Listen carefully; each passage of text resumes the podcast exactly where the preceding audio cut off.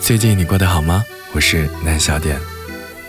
前阵子在网上流行一个词语，叫做小确幸，意思呢是微小而确实的幸福，是稍纵即逝的美好。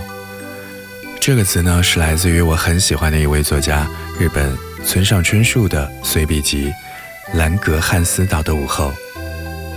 摸摸口袋，发现居然有钱。电话响了，拿起听筒，发现是刚才想念的人。排队时，你所在的队伍动得最快。自己一直想买的东西，但是很贵。有一天，你突然就在小摊便宜的买到了。还有，在你运动完之后，喝到了冰镇透了的饮料。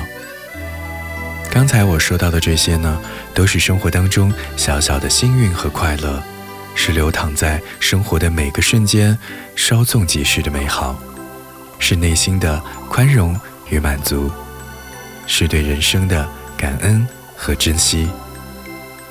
那么，对于你来说，什么才是属于自己的小小确幸呢？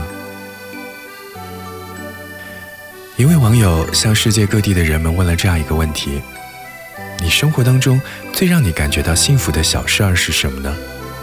收到的回答是，在长时间的旅行之后，躺在自己家的床榻上，渴的时候喝下第一口饮料，闻到刚出炉面包的香气，窗外下着雨，你安然入睡。准备上班的时候，发现今天啊是周末。人们常说，生命中最美妙的事情都是无价的。也许幸福的时刻并不一定要多么的强烈，微小的每一个小确幸都也很值得感激和珍惜。有人说，幸福感源于对生活最细微的热爱，而在生活当中呢，有些幸福感可以等待别人给予，而有一些则要你自己去花心思去制造出来。我记得在网上有这样的一个网站，叫做 Post Crossing。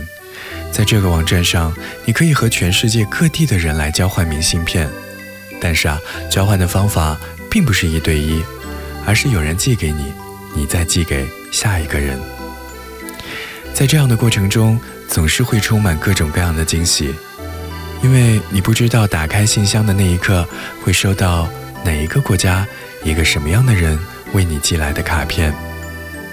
在网站上抽取地址之前，你也不知道自己写的这一张会寄去哪里，但是呢，这种充满期待并且也能为别人带来惊喜的方式，真的也是生活当中的一件小小确幸。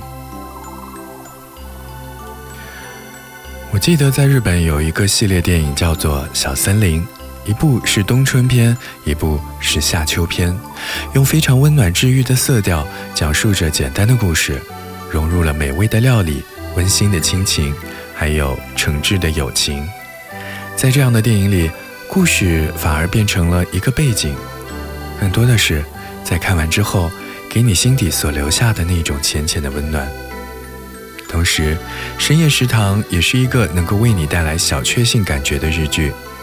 在深夜供应着美味料理的餐馆里，袅袅的食物香气，一个又一个充满人情味的故事，喜怒哀乐结合着食物的酸甜苦辣，也带来温馨和治愈的感觉。这样的冬天，如果在看这些剧集的时候，手边再配上一杯热乎乎的茶或者是咖啡，那么自然而然你就会拥有小小的幸福感。那么，亲爱的你，生命中的小确幸又会有哪一些？听到我声音的时候，但愿你感觉平静、喜乐。感谢此刻的自己，感谢此刻美好的生活。